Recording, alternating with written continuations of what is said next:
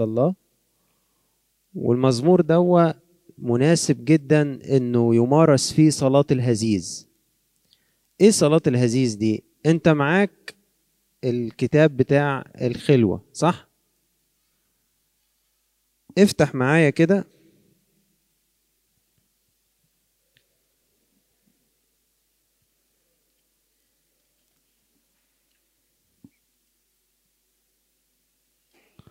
افتح معايا كده صفحة 30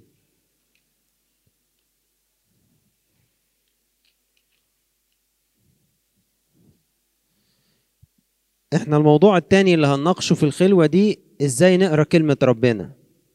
فالهزيز ده متاخد ك... كنوع أو بعد من الأبعاد اللي نقرأ بيها كلمة ربنا. عشان كده هتلاقيه مكتوب كده خامسا الهزيز. واخدين بالكم؟ فاللي أنا هقوله لك باختصار هتلاقيه مكتوب هنا بقى يعني شوية استفاضة أكتر.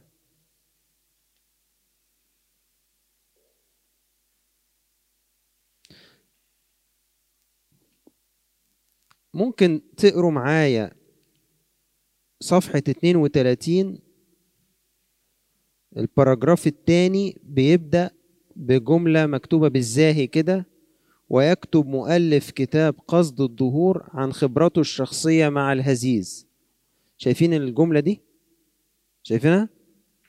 هقرأ معاكم بقى واشرح لكم يعني إيه الهزيز المؤلف بتاع كتاب اسمه قصد الظهور جاي قبل ما يشرح رسالة أفسس قال أنا مهم أشرح لكم إزاي إحنا كنا بنقراها رسالة أفسس إزاي هو شخصيا كان بيقراها فبيحكي فالكلام ده بيقوله هو عن نفسه. هذه الطريقة التي سوف نقدمها استلمناها جميعنا من آباء البرية الأوائل حيث كانوا يمارسونها في مغائرهم طول النهار.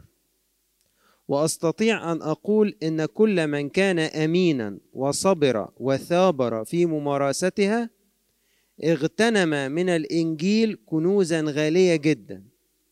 وهذه الطريقة هي باختصار الهزيز أو التكرار. تكرار كلمة كلمة من الإنجيل. خذ الآية الأولى وردد الكلمة الأولى من الآية الأولى. قلها مرة ومرات.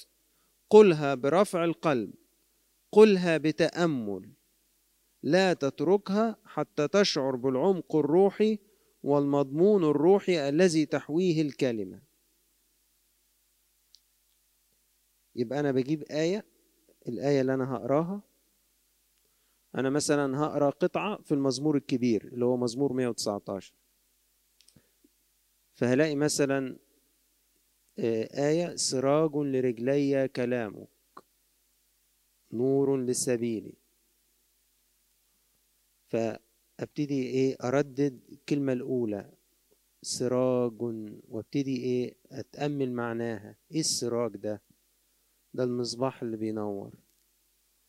أنا محتاج للنور في حياتي. أبتدي وأنا مغمض عينيا وبصلي أركز في الكلمة الأولى وأفضل أقولها. وبعدين أتنقل للكلمة التانية أقولها لوحديها لرجليا. وأبتدي أفكر إزاي أنا نفسي رجليا دي تمشي في سكة ربنا؟ إزاي رجليا دي كعضو اتدشن بالميرون عشان يكون مكرس لربنا؟ وأنا برددها كده لرجليا لرجليا وابتدي أقدم مثلا توبة عن كل مرة رجليا راحت فيها مشوار مش مظبوط. كل ده وأنا بردد لرجليا وبعدين أضيفهم لبعض. سراج لرجليا عارفين اللي بيخيط لما يلضم عقدة في عقدة؟ فأنا باخد الكلمة الكلمة الواحدة لوحديها وبعدين ألضمها باللي قبليها وأقولهم سوا. وأرجع للتالتة. أصليها لوحديها في بالي واكررها كتير لحد ما اشعر اني شبعت بمعناها وارجع الضمها في الاتنين اللي قبليها وهكذا. فهو هنا مدي تمرين للآية الأولى في رسالة أفسس. فبيقول كده أهو. مثلا الآية الأولى من نشيد الافتتاحية. تقول مبارك الله أبو ربنا يسوع المسيح. خذ كلمة مبارك. كررها كثيرا. اقعد قول كده مبارك مبارك مبارك صلي بها وخاطب الله بها. أشعر بالحجم الروحي لهذه الكلمة وكيف أن الله مبارك في جميع ما صنع ويستحق كل بركة وانه مبارك عبر الدهور ومبارك في الخليقة كلها. تقعد تكرر الكلمة وتصلي بكل الأفكار اللي تيجي في ذهنك عنها. الطريقة دي تبدو في البداية إنها صعبة. يعني ممكن تيجي تبتديها تلاقي نفسك مش عارف ما ما تخافش ما تكشش. استمر اعمل زي بيبي عايز يتعلم يمشي. فكل ما يجي يقف عايز يتحرك يروح واقع ما يهموش يفضل يهابر لحد ما تيجي معاه. آه هتلاقيها بعد كده بقت عذبة جدا. تلاقي ذهنك صفي. وفكرك كله بقي بيصلي. فكرك كله بقي مستحوذ في ربنا كده متاخد في ربنا. آه اختفى السرحان واختفى التشتيت وبقي كل الفكر مركز تماما في مباركة الله. يعني آه أتذكر إنه كان عندنا مؤتمر في الصيف اللي فات. بعضكم طلع فيه. ف اتكلمنا عن النقطة دي وكنا واخدين رسالة أفسس. فأنا أنا زيكم يعني مبتدئ جدا في الهزيز يعني ما مارستوش غير مرتين تلاتة. كانت مرة منهم في المؤتمر ده كان في كده ممشى طويل في البيت وكان مفيش شبكة محمول الحمد لله بجميع أنواعها. فكان هدوء رهيب.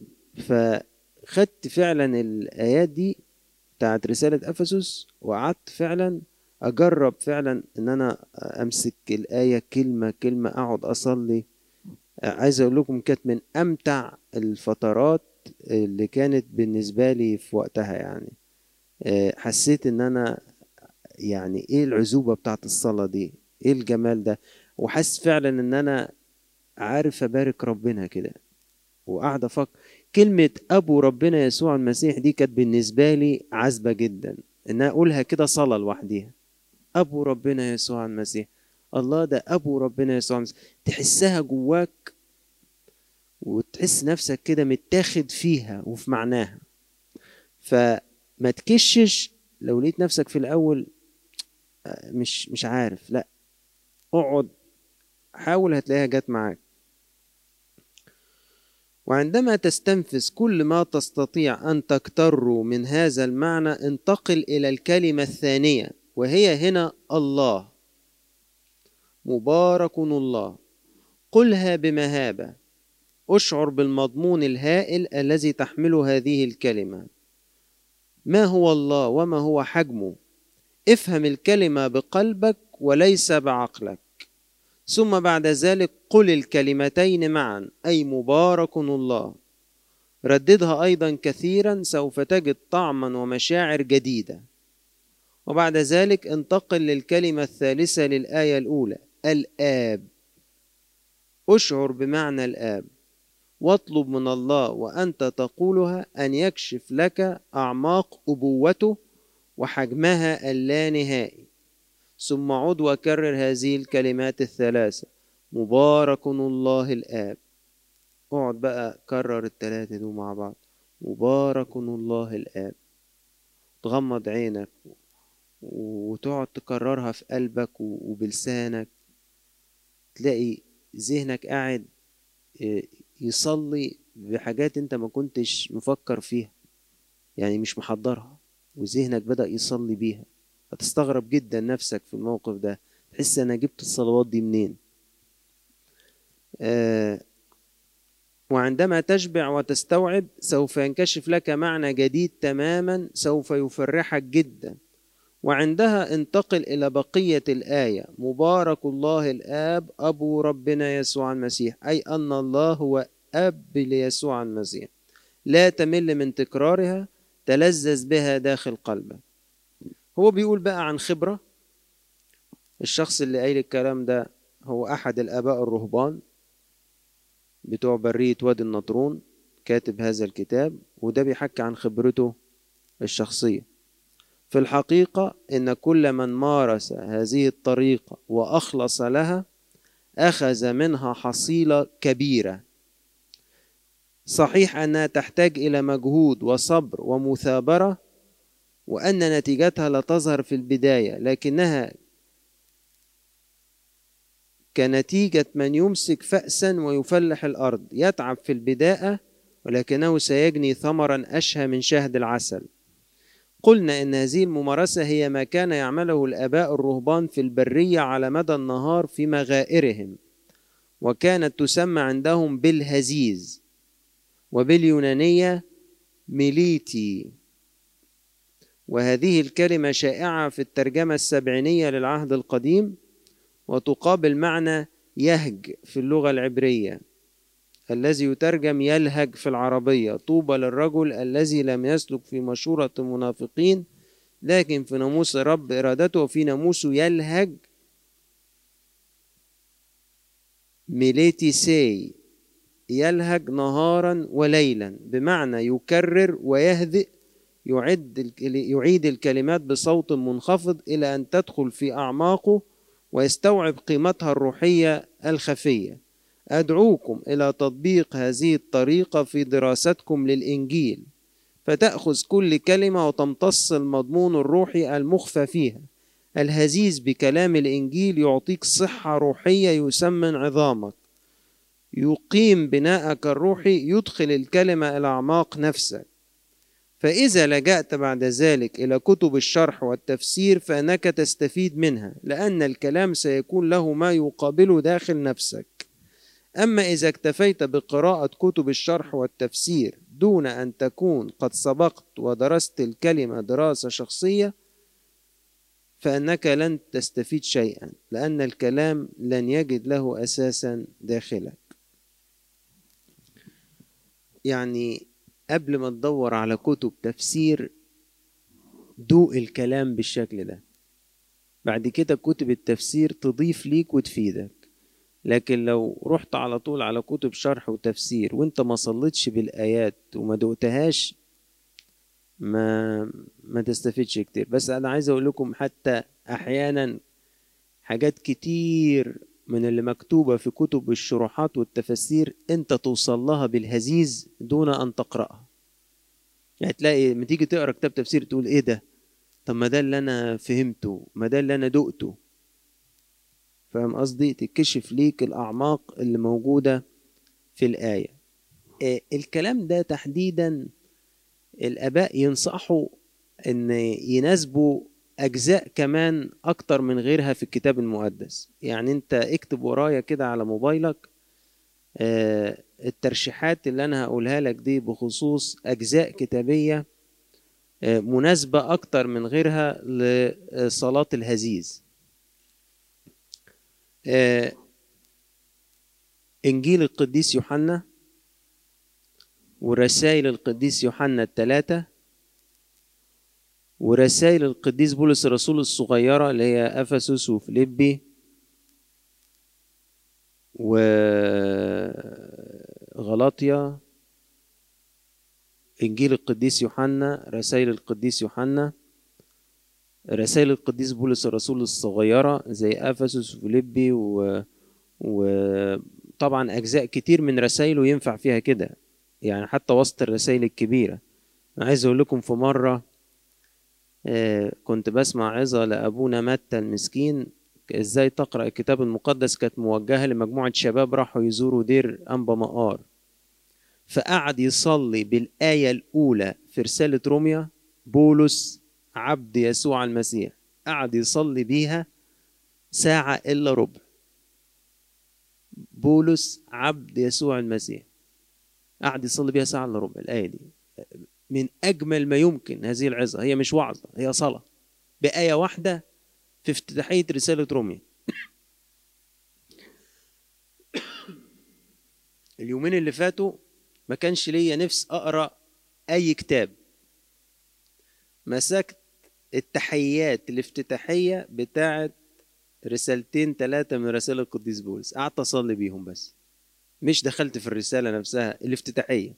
اللي مثلا زي الافتتاحية بتاعت رسالة تيموساوس مثلا. بولس رسول يسوع المسيح بحسب أمر الله مخلصنا وربنا يسوع المسيح رجاءنا.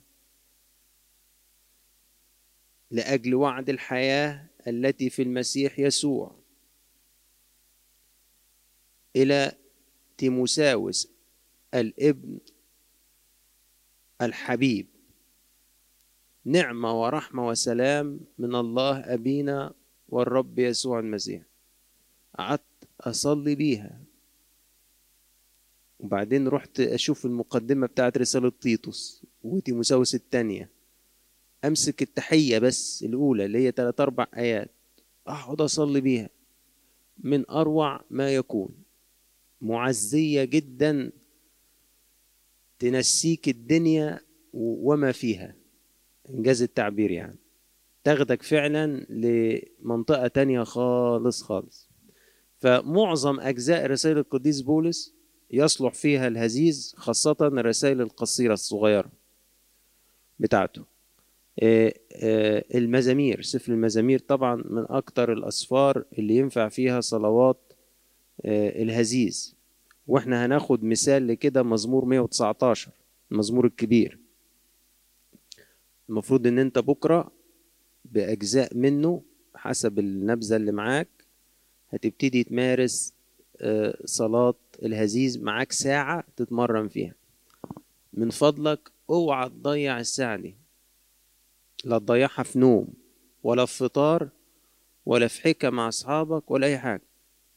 الكلام اللي اتقال في العظة واللي هيتقال في العظة بتاعت بكرة كله ده كلام وهتلاقيه مكتوب في النبذة. يعني لو انت جيت ومشيت سمعت كلمات آسف يعني ما استفدتش كتير. موجودة في النبذة واللي قاعد في البيت هناك سمعها بس مباشر وهتلاقي أحلى منها موجود على مواقع تانية. و... الحاجة اللي تتعلمها عشان تمارسها دي أثمن حاجة. الحاجة اللي تتعلمها عشان تمارسها دي أثمن حاجة. فأوعى تضيع الساعة بتاعة الخلوة اللي هي المفروض محطوطة عشان نتعلم نمارس فيها صلاة الهديث. لأن أنت لو رجعت بدي أنا بالنسبة لي أحسن حاجة في الخلوة. مش عايز حاجة تاني. أكتر حاجة إنك تتعلم تصلي بالإنجيل. يعني مفيش أحلى من كده. أنا آه ما مارستش الهزيز كتير. بس أنا هعمل زيكم. هاجي في الساعة بتاعت الخلوة ومارسه بنعمة ربنا. لكن اتعلمت أصلي بالإنجيل كتير. علموني كده أخواتي الخدام اللي كانوا أقدم مني في أسرة صيدلة. لقطت فيهم دوا كانوا بيعملوه بتلقائية وأنا لقطته على طول. وبرضو دي نصيحة أنت مش محتاج تقول لواحد يعلمك حاجة على فكرة. أنت تلقط من غير ما تسأل ومن غير ما حد يقول لك عايز تتعلم حاجة في سكة ربنا مش لازم تسأل. شوف اللي عايش مع ربنا عايش إزاي. واعمل زيه. كانوا اخواتي الخدام دول كانوا في تالتة ورابعة صيدلة وأنا كنت لسه في سنة أولى. كانوا وقفوا يصلوا آآ آآ ساعة ونص اجتماع صلاة. صلوا ساعة إلا ربع. صلاة نصف الليل وساعة إلا ربع صلوات ارتجالية. كل الصلوات الارتجالية عبارة عن آيات ملضومة في بعضها بيكلموا بيها ربنا. فكنت أستغرب هم إزاي حافظين الآيات دي كلها؟ إزاي بيصلوا بيها بالطريقة دي؟ وأنا عشان كان أب اعترافي مربيني بقرأ الكتاب كل يوم. فلاقط إن دي آيات. لو أنا مش قاري الكتاب ما كنتش أعرف إن دي أصلا آيات لأنه بيقولها ربنا كده صلوات.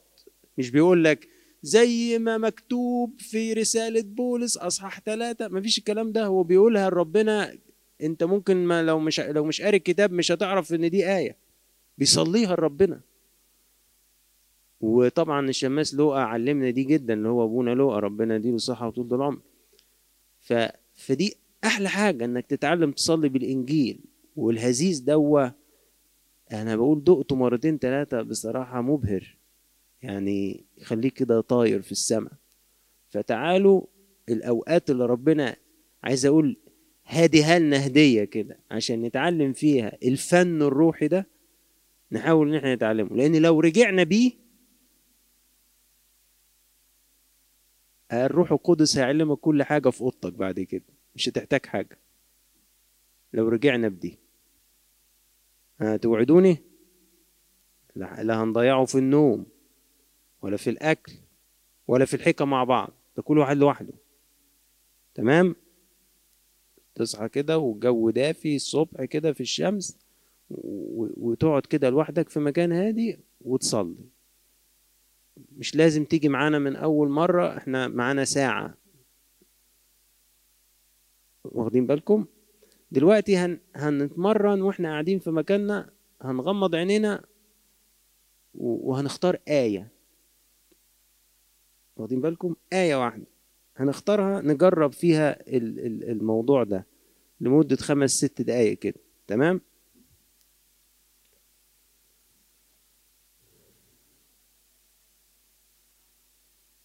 أه اتفضلي اسألي.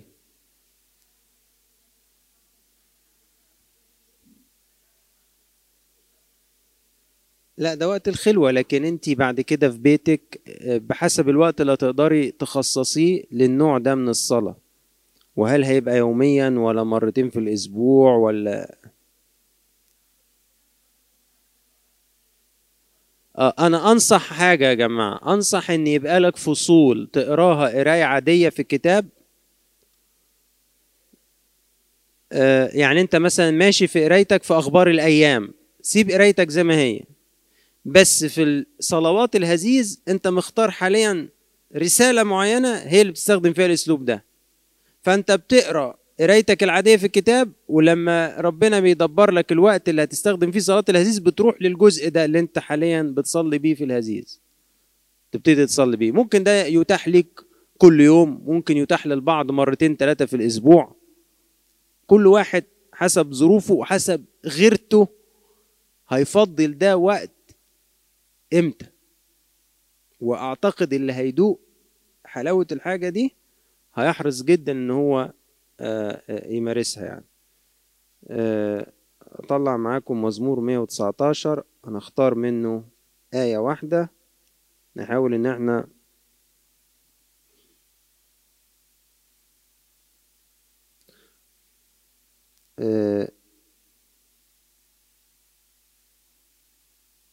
آية سبعة وخمسين في مزمور مية وتسعتاشر بتقول نصيبي الرب. قلت لحفظ كلامك. آية صغيرة سبعة وخمسين. نصيبي الرب. قلت لحفظ كلامك. آية صغيرة جدا. إحنا دلوقتي هنغمض عينينا. وهنحاول إن إحنا نجرب إن إحنا نمارس فيها اللي إحنا سمعناه دلوقتي. بعد ما بعد ما نخلص ال... لو عندك سؤال بعد ما نخلص. الصوت واطي؟ آية سبعة وخمسين. نصيب الرب قلت لحفظ كلامك.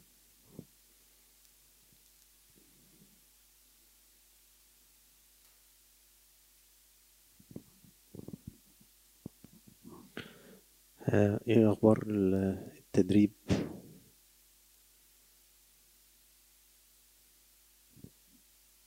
مين ده حاجة أو حس بحاجة يرفع إيده جامد عشان أشوف آه. مين حاول بس معرفش آه. مين طيب حد بعد ما عمل التدريب ده سواء هو تقييمه إنه معرفش أو لا هو شايف إنه عارف. حس بمعنى للكلام ما كانش لقطه أول ما قلناه؟ ها؟ السؤال تاني. يعني إحنا قرينا الآية أول ما مسكناها دلوقتي. أنا قريتها مرتين تلاتة. واتفقنا إن هي دي اللي هنعمل عليها التدريب. عملنا كلنا محاولات. البعض مقيم إنه معرفش والبعض قال أيوه أنا عملت. عموما سواء الفئة دي أو دي اللي رفعوا إيدهم في الأول أو في الآخر. حس بمعنى للكلام للآية ما كانش مدركه أول ما قريناها؟ مم. وأنا برضو. يعني أنا وصلني معاني للآية أبعاد ما كانتش في بالي. يعني قدرت فعلا أصلي بيها وأوجه كلام لربنا بيها. يختص بالمعنى اللي بتقدمه الآية بس ما كانش المعاني دي في بالي قبل ما أبتدي. ما كتش على بالي. يعني مثلا من ضمن المعاني مثلا يعني يعني حفظ كلامك. يعني أحفظ كلامك؟ أحفظه في إيه؟ أحفظه إنه يتعمل. أحفظه إنه على طول يبقى في قلبي وعلى لساني. طب هو أنا هو أنا اللي بحفظ كلامك ولا كلامك اللي بيحفظني؟ هما الاتنين يا رب. لما أنا بحفظ كلامك هو بيحفظني من إن أنا أضيع من إن أنا ضل من إن أنا شت فلما بحفظ كلامك بيحفظني كلامك. كل النقط دي مثلا ما كانتش في بالي أول ما قريت الآية. وبعدين اتربطت بالجزء الأولاني نصيب الرب. الشخص اللي نصيبه ربنا هيحفظ كلمة ربنا. واللي هيحفظ كلمة ربنا ربنا هيصير نصيب ليه. ده غير مثلا لو مسكنا الجزء الأولاني بتاع نصيب الرب. كلمة نصيبي دي لوحديها أنا قلبي على إيه؟ قسمتي قرعتي حظي فين؟ أحطه فين؟ لو لو قالوا لي النهارده اختار تاخد إيه من الدنيا تكبش وتاخد أحط ايدي فين اكبش ده نصيبي هكبش فين؟ فالمرتل بيقول إنه هو مش عايز غير نصيب واحد ربنا ربنا هو يكون نصيبه. الرب كلمة الرب دي يمكن معلش بحكم برضو أنا ممكن تكون جت في بالي بطريقة مرتبطة شوية باللي أنا بقراه. ممكن أنت تكون بطريقة تانية يعني أنا الرب آه ده لما بيجي يهوى بيكتبوه الرب. ويهوى ده اللي هو الكائن يعني الحقيقي الوحيد كل اللي باقي ده زيف هو الوحيد الكائن ده الرب. فمخي راح يصلي في الاتجاه ده. ممكن أنت تكون صليت بطريقة تانية. بس بالفعل الآية لما بتتصلى بيها كلمة كلمة كده القلب بيستوعب معناها. لو قلت لي النهاردة اكتب لي تفسير للآية دي يا ابونا هخش أكتب صفحتين. في حين إن أول ما قريتها كنت هحتاج أخش أقرأ كتاب تفسير عشان أشوف هو إيه معناها فاللي إحنا قريناه من شوية عن معنى الهزيز حقيقي بس إحنا محتاجين إحنا عملنا زي بروفا. محتاجين إن إحنا بكرة تستمر محاولاتنا بأكثر وقت ندوق أكتر من خلال النبذة اللي معاكم فيها فصول مترتبة للخلوة الفردية. حد عنده أسئلة؟ اتفضل يا مين.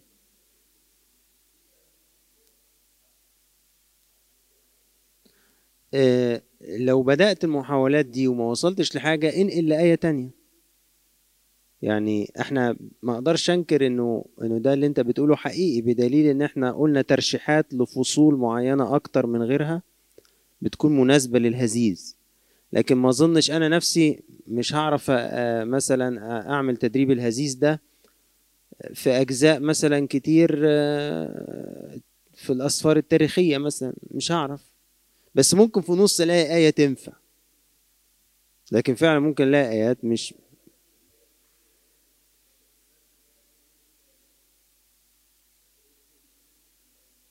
آه برضو وأنا زيك.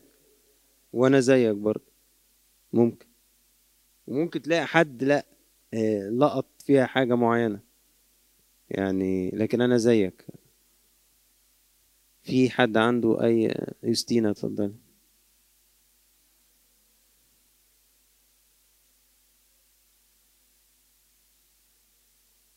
لا لازم الذهن يبقى بيتمرن انه يركز فيها وهو بيقولها. ما سيبش ذهني شارد وأفضل أقول بلساني. لا. أنا مط... أنا أنا الأولان بصوت وسيلة لجمع الذهن. لكن الهدف منه جمع الذهن لأنه في مستويات بعد كده في الهزيز على فكرة بيبقى بلا نطق.